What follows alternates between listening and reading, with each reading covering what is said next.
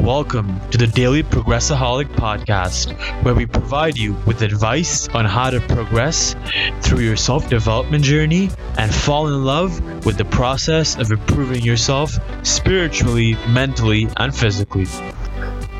So, in today's episode, we're going to be talking about how to stop identifying with the mind and about the fact that are we more than the mind? This is something that I've been researching into a lot more recently, and uh, I've sort of discovered over my quest in spirituality. And um, honestly, it has it has really changed my life. And it's this idea of how there's something called the mind, the body, and the intellect. So the mind is our emotions, our thoughts. The body is our physical body, and the intellect is um, the knowledge that we sort of possess, and about how we are more than this mind, body, and intellect. So, for example, when when when you say, "Oh, I'm unhappy," and then when someone asks, "Okay, where are you unhappy?" and you say, "Oh, in the mind," and then you can ask the person, "Okay, can you point the mind?"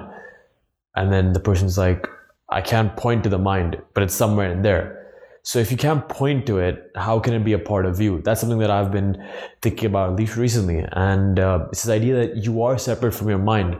So, for example, the emo- if the emotion of happy unhappiness comes in, it's it's, it's that the mind is unhappy, but you're not. So you're separate from that emotion. So it's like if you can see that emotion, you can't be that emotion. And uh, for example, I'll give you an example. Let's just let's take a dog so for example, if a dog, let's let's take a dog as your mind. So for example, if a dog is scratching your ear, does that mean you need to scratch your ear as well? Not really.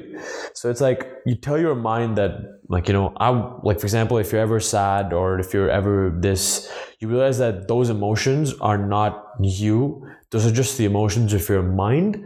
And that's just how your mind's feeling. So for example, you tell your mind, I want you to be happy, but you aren't happy today when you are back to being happy, just come back to me, you know? And um, I don't know, like it's it's a little hard to explain this, and I'm gonna try to explain this a little more in the, the next episodes as well.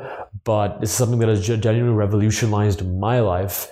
Um, with the fact that to think of yourself as something more than just the mind and something more than the emotions that you feel. And it is extremely, extremely liberating, at least from what I've seen. Um, but yeah, I mean, like it is, it is definitely something that's very hard to sort of explain. But um, I just wanted to put this out there, and then let me, let me, let me know what you think. And I'm gonna try to make a couple more videos on this to explain this a little more better in the future. Thank you so much. If you liked any part of that, please, please, please, please leave us a review. It would mean the world to us. And uh, yeah, please let us know your thoughts.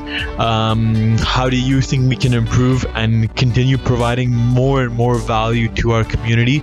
Because we're here to serve our community and we want to make sure that you guys have the best time possible um, and really kill it in your self development journey. Thank you very much.